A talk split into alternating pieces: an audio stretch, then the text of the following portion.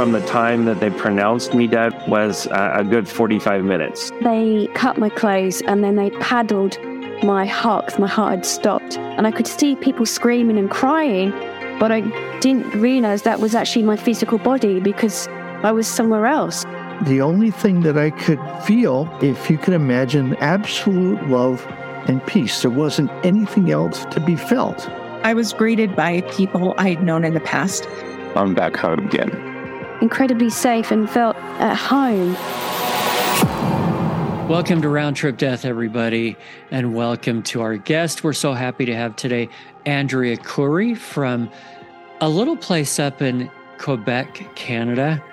Will you tell us about where you live? It looks so beautiful from the little bit that I can see here. Oh, thanks, Eric. Hi, everybody. Yes, I'm in Montreal, which is an island, and I'm on um, the western tip of the island in a little, little house. It's a little 400 square foot house heated by the wood stove you see in the back. So it still hasn't been put into action yet because um, the weather hasn't been cold enough, but soon it will. And uh, it's a beautiful little spot. It's uh, my sound healing studio. We almost fired our wood stove up last night. Ah, oh. We came that close. We're going to try to wait till at least the 1st of October. But I love the heat and the smell and the everything from it. And also, you know, um, it's good to have a secondary heat source like that. You never know when the power goes out. And I have used this wood stove to cook, uh, not only to heat, but to cook as well. Yeah. Yeah, that is great. Tell us a little bit more about you. What what do you do? What makes your day great?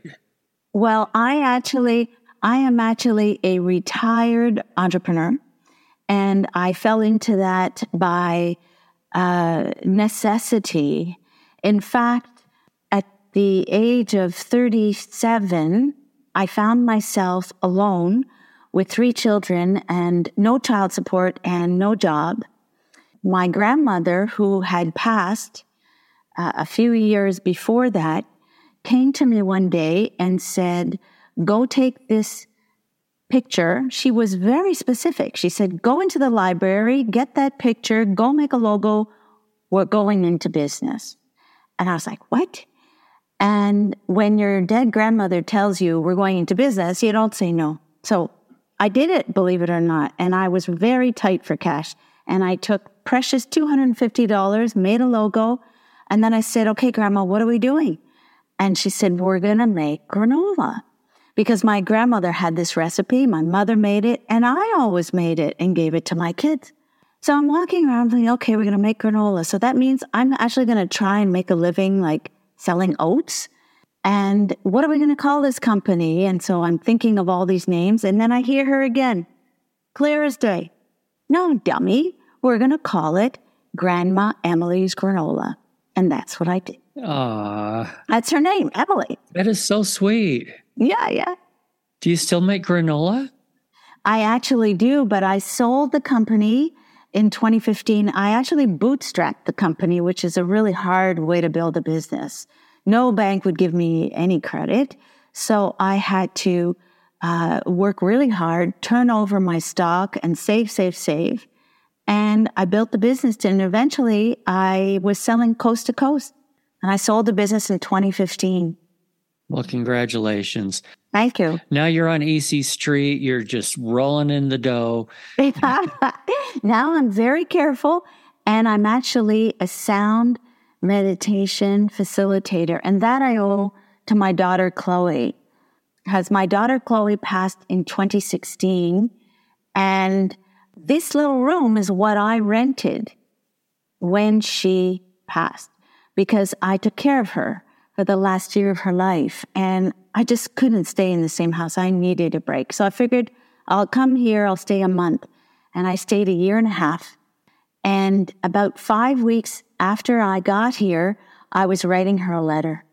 And I said, Chloe, you would love this place. It's perfect. It's small. It's simple. It's an economy of everything. There's two glasses, two dishes, two plates. There's, there's just, uh, there's beauty when you look out the window. I'm about 20 feet from the water's edge. There's birds and beavers and there's, believe it or not, raccoons. And I got up to burn the letter in that little wood stove, and she spoke to me. And she said, Mom, don't burn that letter. And then you know what she said?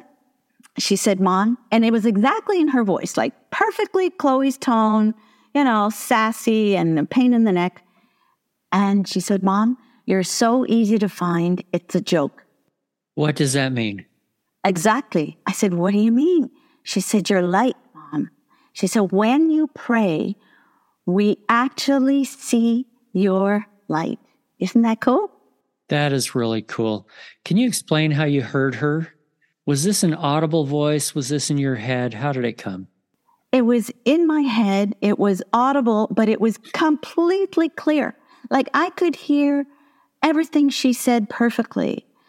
And what I realized at that point, you know, when you look back on your life and you connect the dots and you realize all really is as it should be. And you see all the ways that your life prepared you for what was going to come next. And I was prepared actually to hear Chloe's voice. What, um, if you don't mind my asking, what happened? You said you took care of her for the last year of her life. Was she very sick? She was sick, but look how life, look how the universe is so amazing. It's 2015 and I sell my business and I worked hard, Eric. I supported three kids, paid for everything. It was, but I loved it because it was this product that I loved to make. And in 2015, I sold the company. I put a knapsack on my back and I went to Italy. I figured, like, finally, I'm going to be a kid and have fun. And I was gone one month. And then Chloe got sick and I came back. So I took care of her for the last year of her life. And she had cancer. And at one point, she's like, Mom, I don't want to do chemo. I don't want to do any more, anything. And I said, Fine, we'll just try to enjoy. You know, one thing I learned about people who are really ill is they want to have a normal day. Imagine. I used to ask her, What would you really like to do? I know we're digressing here. Well, just for everybody listening, we'll get into the near death experience in a minute. Don't worry. Don't worry, but I want to hear about Chloe too. Well, you know, even that, like the near death experience brought me all these gifts so that I could hear spirits so clear. But I didn't even know at the beginning what was happening. But just to finish with that, she said, Mom, I want a normal day. I want to have a normal day. And I said, Okay, what's a normal day? She was 28 when she passed. So she's like 27 at this point. She says, I want to go to the mall. Imagine. And that's what we did.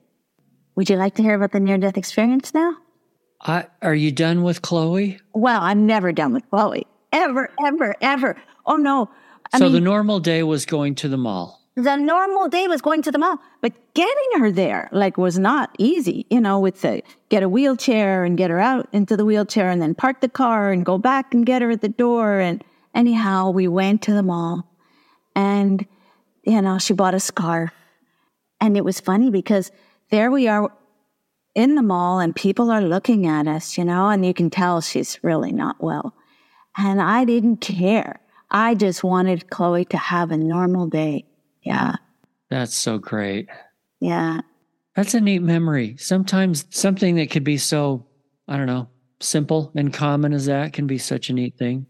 I'll tell you one more thing before I get into this, because this memory is actually really beautiful too. It was two days before she passed, and she had been in palliative care already about three weeks.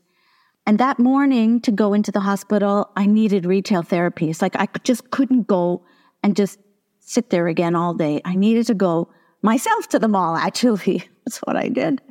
And I went to this store and I bought a sweater. And when I got to the hospital, because Chloe and I used to exchange clothes all the time, right? 28, she's the same size as me. And at this point, she was not really moving anymore. And she was lying in her bed and her head was straight.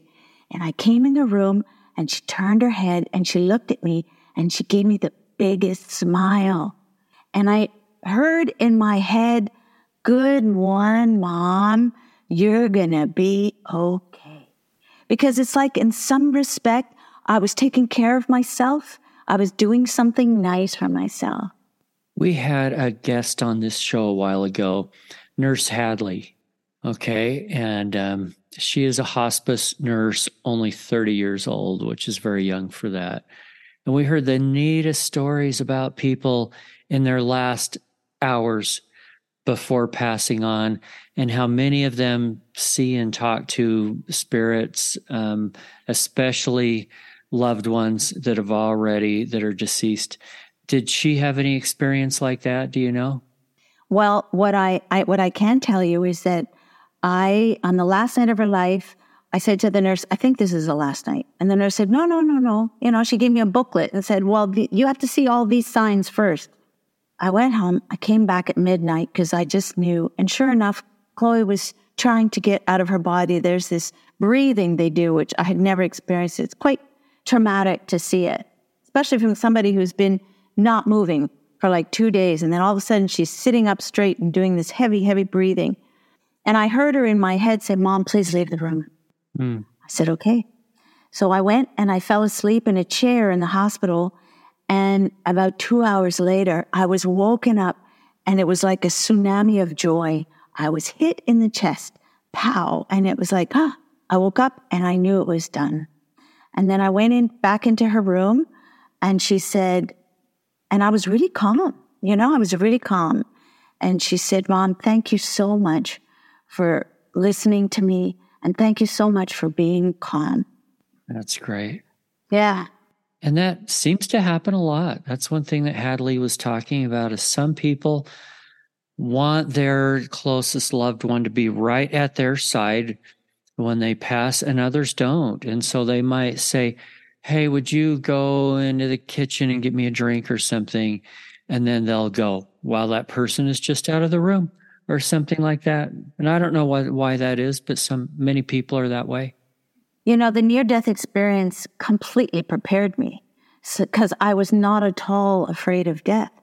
And this was actually like, okay, the rubber meets the road here. It's not just talk. You have to now live this and embody this. And I was able to do that because I had been to the other side. So, uh, I mean, how to explain how incredible it was, how awful and gut wrenching, but at the same time, it's like, Cole, you're going home. Woo, you know? You're happy for them. Oh, yeah. A little sad for yourself because you're going to miss them. That's right. Yeah. Okay. Your near death experience now. Yeah. And I know this was quite a few years ago. And and and I've just heard the very, very short Reader's Digest version so far. But um, we've had some other people on the show that have been a pedestrian hit by cars. And it is a crazy thing when that happens. Tell us what happened to you. That's right. And it was uh, a winter night, huge snowstorm, December 1991. So, yeah, 32 years ago, I was 31 years old. And I woke up that morning and I had a vision. And this is really what prepared me for the accident because I saw the whole accident in that vision. I saw the make of the car, the color. I even heard my husband scream as the car hit us. And I remembered the vision so well because how do you get hit by a car when you're walking on a sidewalk? The whole thing just didn't compute. And then I forgot about this whole vision because that day in particular was the day of my grandmother Emily's funeral. So she was involved. She had her hand in this thing from the very beginning, actually, because we had to go to something that evening. We came out of this house and exactly at 10 past 10 that night, we're walking on the sidewalk. I don't see it because this car is behind us. Car loses control and we get hit. And my husband goes over the windshield and into a snowbank, and I get hit and, and thrown into the road about 35 feet down the road. No other car hits me. And then I come out of my body and I'm looking. And I remember so well because this evening, there were a lot of people at this evening, and everybody was dressed. And it was a big snowstorm, and they were all piling out of the house, freaking out over our accident, and nobody was wearing a coat. And I was trying to tell them, go get your coats. Nobody could hear me. And chaos, chaos ensued, complete chaos on the road. And then I just lifted up and I looked down and I saw this figure in the middle of the road and I recognized the coat. But you know what? All my feelings, my thoughts, my emotions, everything was with me. So I didn't feel that I wasn't me. I was just me looking down at this lump. And then I moved away and moved away and was encircled in this magnificent light. And that's a big reason, by the way, why I do sound. Because I want to give people the experience of being enveloped in that light of love without having to have like a near death experience. So off I went. There was no life review or anything like that. What it was for me was a figure that approached me, a very tall figure, and I never saw their face. And it was a male kind of voice. And I was in total peace. And he said, Andrea. And that's the part that freaked me out. He knew my name. Like, ah, how do you know my name? You know, we think we're so small. Like, how can I be worthy enough that you know my name? And he said, Do you want to stay or do you want to go? And then right away, my answer was clear. I had three babies. Imagine my youngest was one. I had a one, a three, and a five year old. So I said, I have to go back. Then he asked me again. And I said, You know, even if every bone is broken, I have to go back for my three kids. And I was thrown into this vortex, is all I can describe it as. And I remember that I had hands and feet. This is, to me, it was crazy because I had to hang on to the walls of this thing because it was spinning so fast that if I didn't really hang on, it was going to throw me out of nowhere. And it spun and spun and spun and spun and spun me. And then I just slammed back into my body. And I woke up and I was crying and everything hurt. I did not break one bone. All right fill in some more of the detail of this. Okay. the coolest part, though, is really what came after because somehow I didn't know this at the time. I didn't know anything about this. There's the thing called walk ins. I didn't know this. All I know was something in me was different. And my grandmother, who had just passed, had these really, really awful table manners because she lived alone for many years. And all of a sudden, I was doing all these things that she would do. I was making all these big burps like she would make, and I was eating like the way she ate. Sorry, Grandma, but it's true. and it was like so not me, you know? And then she started talking to me. And she said, Andrea, then I'll go get my books. And I'm like, what books are you talking about? And she said, well, they're the whole series of my books. They're called The Life and teachings of the masters of the Far East. And I found out they were in my aunt's basement, so I went and I got the books. I tried to read the books, forget it. I couldn't understand a thing. And then she said, uh, I'm going to teach you about patience and non judgment and about true power and about love and everything. My grandmother was the most amazing teacher. As they were loading us into these into this ambulance. Both my husband and I were loaded in with the straps and the whole deal. I knew my marriage was over, and I know this is sometimes I say this and people say like, "What?" But why did I have to get this knocked out of me? You know, for me to finally say I am not going to live in a loveless marriage. But to me, marriage was till death do us part. Now I was committed, and then I realized, you know, Andrea, you did die. Okay, this marriage is over. So along comes the bill for my divorce, okay? And my bill for my part of the divorce is $1,100. I know, divorce was like very amicable, no contest, $1,100. Two days later, my mother comes to me, says, You know, we've completely resolved your grandmother's estate and everything's paid and everything's done. And for whatever reason, there's a little, little amount left, and I think you should have it. And she gives me a check and it's for like $1,106. My grandmother paid for my divorce. And it goes on and on. And she's the one who said, You go make a logo and we're going into business. And we did. Wow. I want to meet her someday. Yeah. She sounds awesome and strong and she is. And yeah, and she told me, she said, I always wanted to be in business. I said, Well, now you are. I just don't want to have dinner with her. That's all. You're right. Okay, please fill in more about this, Andy E. You're hit by a car, you're thrown, you're in the middle of the street. Yes. You said, I forget your exact words, how you were lifted up. I was lifted up. I was about nine feet. Okay. What did this what did this feel like? What are you thinking, feeling as this is happening? No pain, zero pain. You feel like you're floating. And you know what you feel like? You feel like a witness. You're totally a bystander. You're like a witness to all of this drama going on around me. I was completely detached from it. I had no emotional attachment to the body on the ground, to the chaos of everybody around. It's like I was witnessing a play. I was witnessing a play. That was it. Okay. And then what happened? And it was, it was just as I said, I just moved away from the scene. It's like the scene got smaller and smaller and smaller. And this light and love just came around me, totally enveloping me. And because I had had that vision, I wasn't afraid from the accident. I wasn't afraid being hit because as I was flying through the air, I'm like, oh shit, this is exactly the vision. And my husband screamed exactly the words I had heard him scream in that vision that morning. So I knew that I was being prepared. So I totally gave into it. I was completely, I was fine with it, whatever was going to be, except that when he said, Do you want to stay or do you want to go?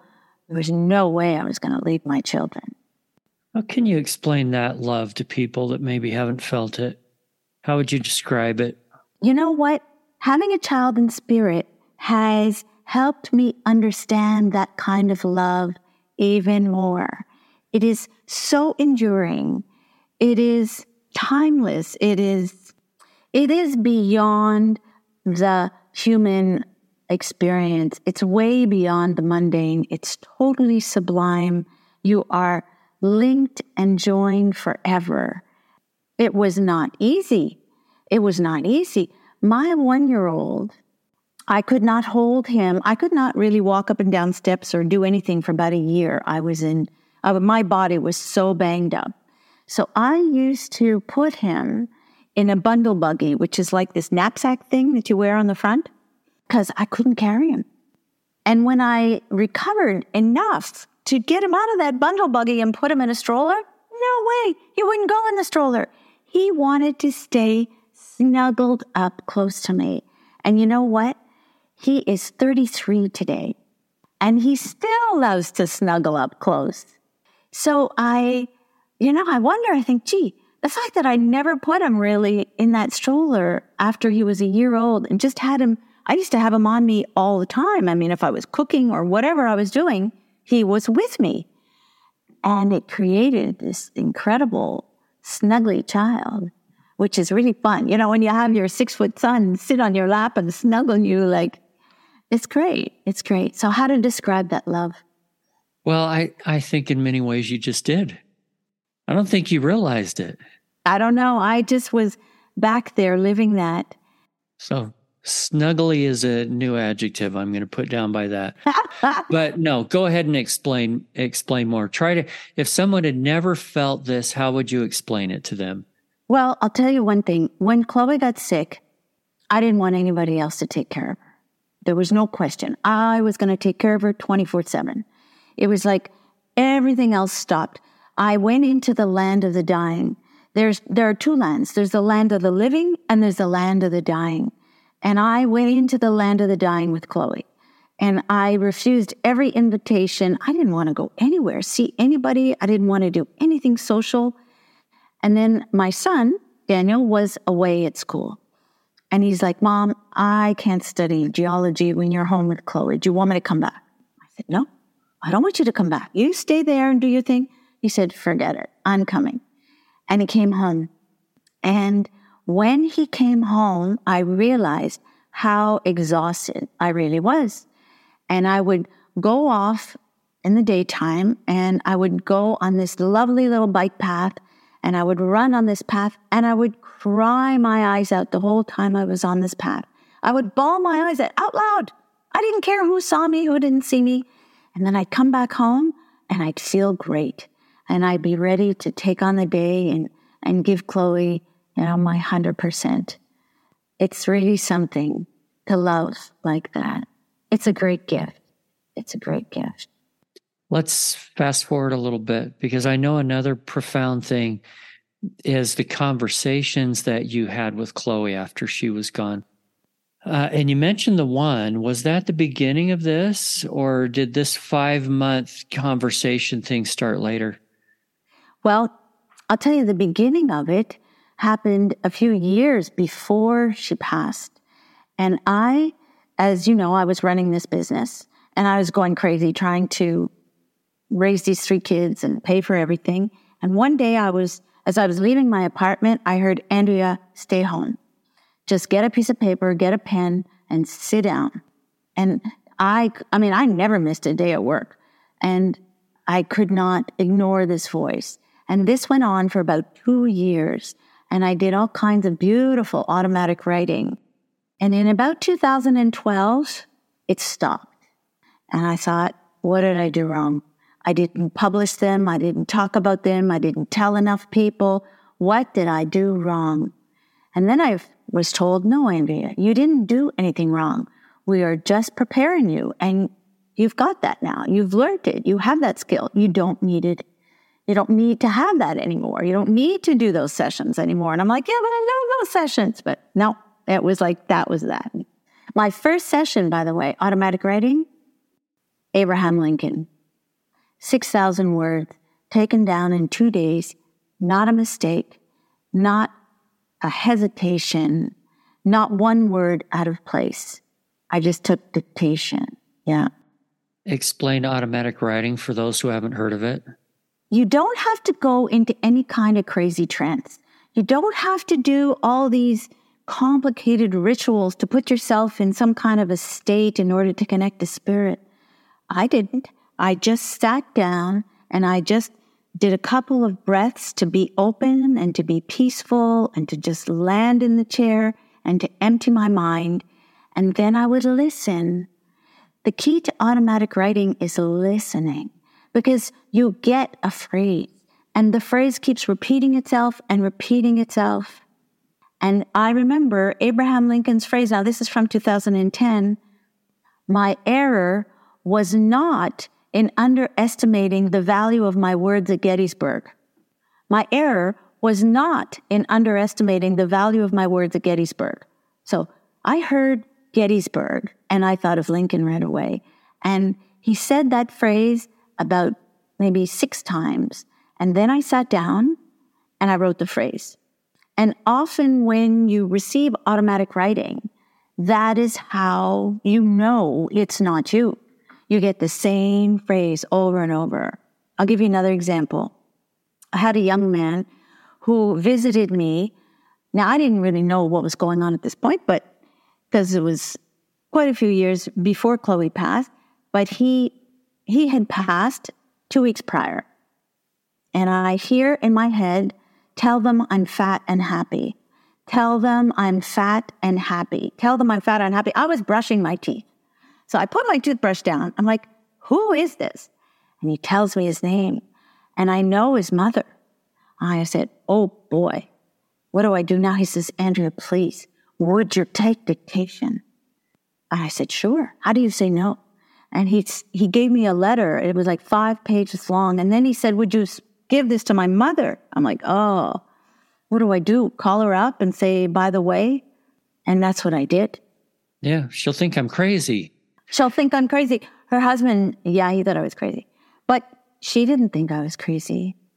But a cool thing happened with that encounter was that he showed me a video of him mowing the word fat into the grass.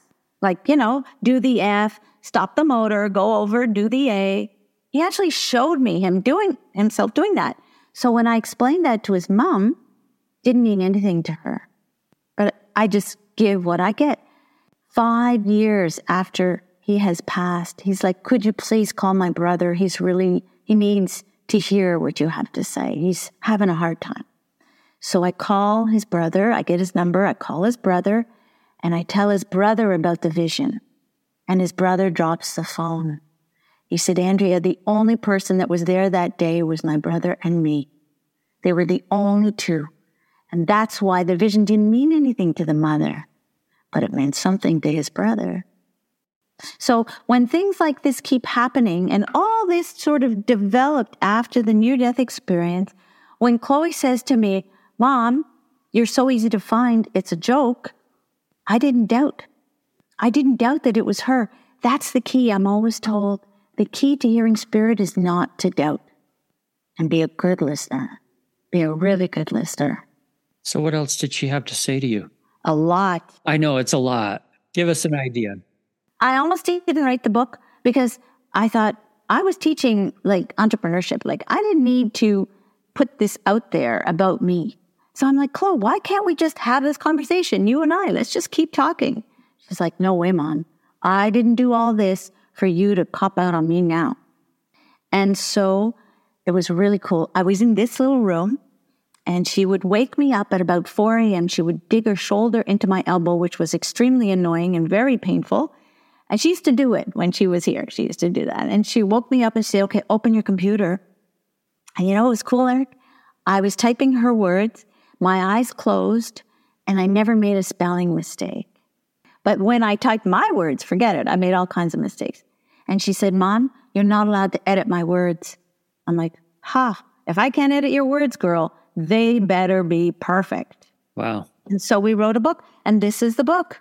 And yeah, there's a lot of stuff in it. This is a book, Conversations with Chloe. And I had it translated into French because we live in a French province. So I had it translated into French. And it's an amazing book. It's not just like personal stuff between Chloe and I. Because at one point I said to her, I said, Chloe, I want to help other parents do this. I want to help other people have conversations across the veil. Like, that's the coolest thing ever. It's the most unbelievable divine experience you can have. It's one thing to get Abraham Lincoln's 6,000 words, but to have a conversation with your own child across the veil, oh my God, it's nothing beats that. So I wanted to help other parents. So she said, okay, mom, here we go. We'll call it the 12 steps to bridging. It took me five days to take this down. And I never ate so much junk food in my life and I don't eat junk food. it's very taxing on the system to have spirit so close so much. And so we did. We created something called the 12 steps to bridging. And it's like, like a guide a little bit for people. So it's an idea of how if somebody wants to communicate with someone that they love that's passed, this can help them do that. That's right. That's okay. right. Yeah. Do you consider yourself to be a medium? You've never used the term with me. No, I haven't. And in fact, I went twice to a place called the Arthur Findlay College in England, which is where they train incredible mediums. And I did a lot of mediumship, and my mediumship skills went through the roof. But when I came home, I wasn't a large medium anymore. I was a small medium. And I said, no, I don't want to do this unless I can really do it really well with great precision and great evidence for people. And Chloe's the one who pushed me and said, Mom, what people really need in order to communicate directly with spirit is to raise their vibration. That's what they need to do. So I had been meditating since after my NDE. I had been meditating with a lady and we still meditate together. Imagine 30 years later, we're still meditate together and she introduced me to sound. Can I play something for you? Yeah, go ahead.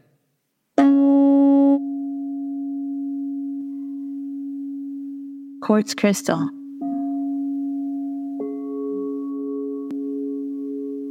So I learned. I learned that we are vibrational beings. Who knew? Why didn't we learn this as kids?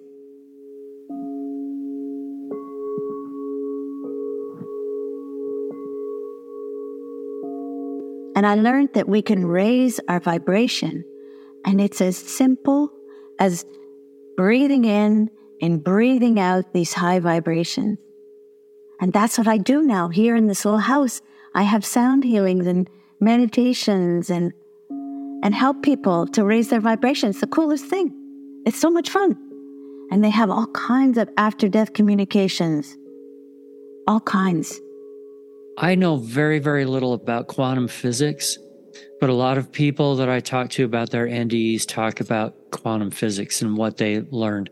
How does the vibration of those, what does that have to do with quantum physics? Do you have any idea? No, Okay. Not an area you've studied yet. not an area I studied. And even when it comes to sound, I mean, this is, of course, you know, quantum physics is about life in its smallest form, right? Smaller than an atom, like your DNA at the center of every cell. So maybe it's quantum in that, for instance, I work a lot with cancer patients because I've been one too. And also I did this for Miss Chloe because this is one of the things you do when your child passes is you, once the grief is subsided, you want to honor them you create a mission in your life to honor them. And so every day, whatever it is you're doing, you honor that child. So I work with cancer patients and we do DNA meditations. That would be life at a quantum level, wouldn't it? To actually visualize the center of every cell in your body, which is where your DNA resides, and then to speak to that DNA and to fill that DNA with light and oxygen and to raise the vibration of that DNA. One time I had a DNA researcher in the room. I had a big room full of people, and at the very end, she raises her hand. She says, I'm a DNA researcher. And I went, oops. And she said, What you did, she said, is very powerful. And I knew it was because I had been instructed to do it. I listen to spirit all the time, Eric. That's where I take my marching orders all the time. That's awesome. I have another question about 1991. Yeah, sure. After you had your NDE, who did you tell about it and what was their reaction? Nobody. I did not talk about it for 25 years. And then Chloe passes away, and I go out to the western part of Canada. I'm in Vancouver, and I don't know, I'm fooling around my computer and I see IANDS, International Association for Near Death Studies. I'd never heard of it. I call them up, and the, the gentleman in Vancouver says, You know, I've been away for three weeks. I just got back. Today's my first day. And I was like, just there for a few days. I said, I had a near death experience and I have never said a word to anyone. I didn't want it to be ridiculed. I didn't want to have to try to justify it. It was my most precious thing. So the IANDS person asked me if I would like to discuss my near death experience. And he said to me, he said, look, you can come in, you can talk as long as you want and just you know, give all the details you want. This is really an opportunity for you to share it. And I said, oh boy. So I met him at the Westin Bayshore Hotel. We sat in the lobby. He pressed record and I spoke for three hours. Three hours talking about not just the experience, because the experience itself was quite simple, really. But it was all the aftermath, all the visits of spirit and my grandmother and this whole walk in thing, having my grandmother with me. Even at one point, I had to figure out what was going on. And I went into a bookstore. I said, Grandma, give me the right book because I got to know what's going on. And the book literally fell off the shelf. I didn't even buy the book. I just kind of fell off the shelf. I opened it up and there it was, all about walk ins. I put the book back. I said, okay, now I know what's going on.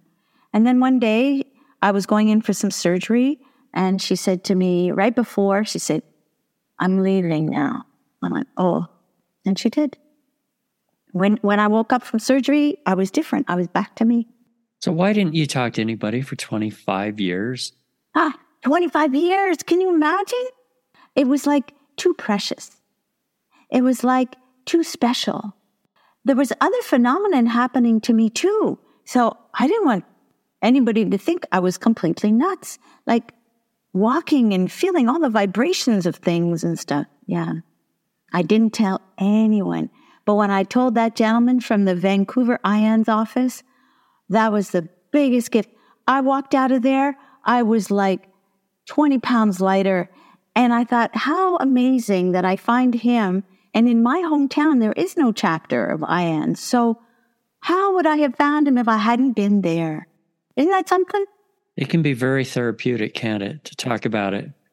Absolutely. Today it's different. today people talk about it. Like I've been to different conferences and it's really beautiful. And IANDS conference is a real love in.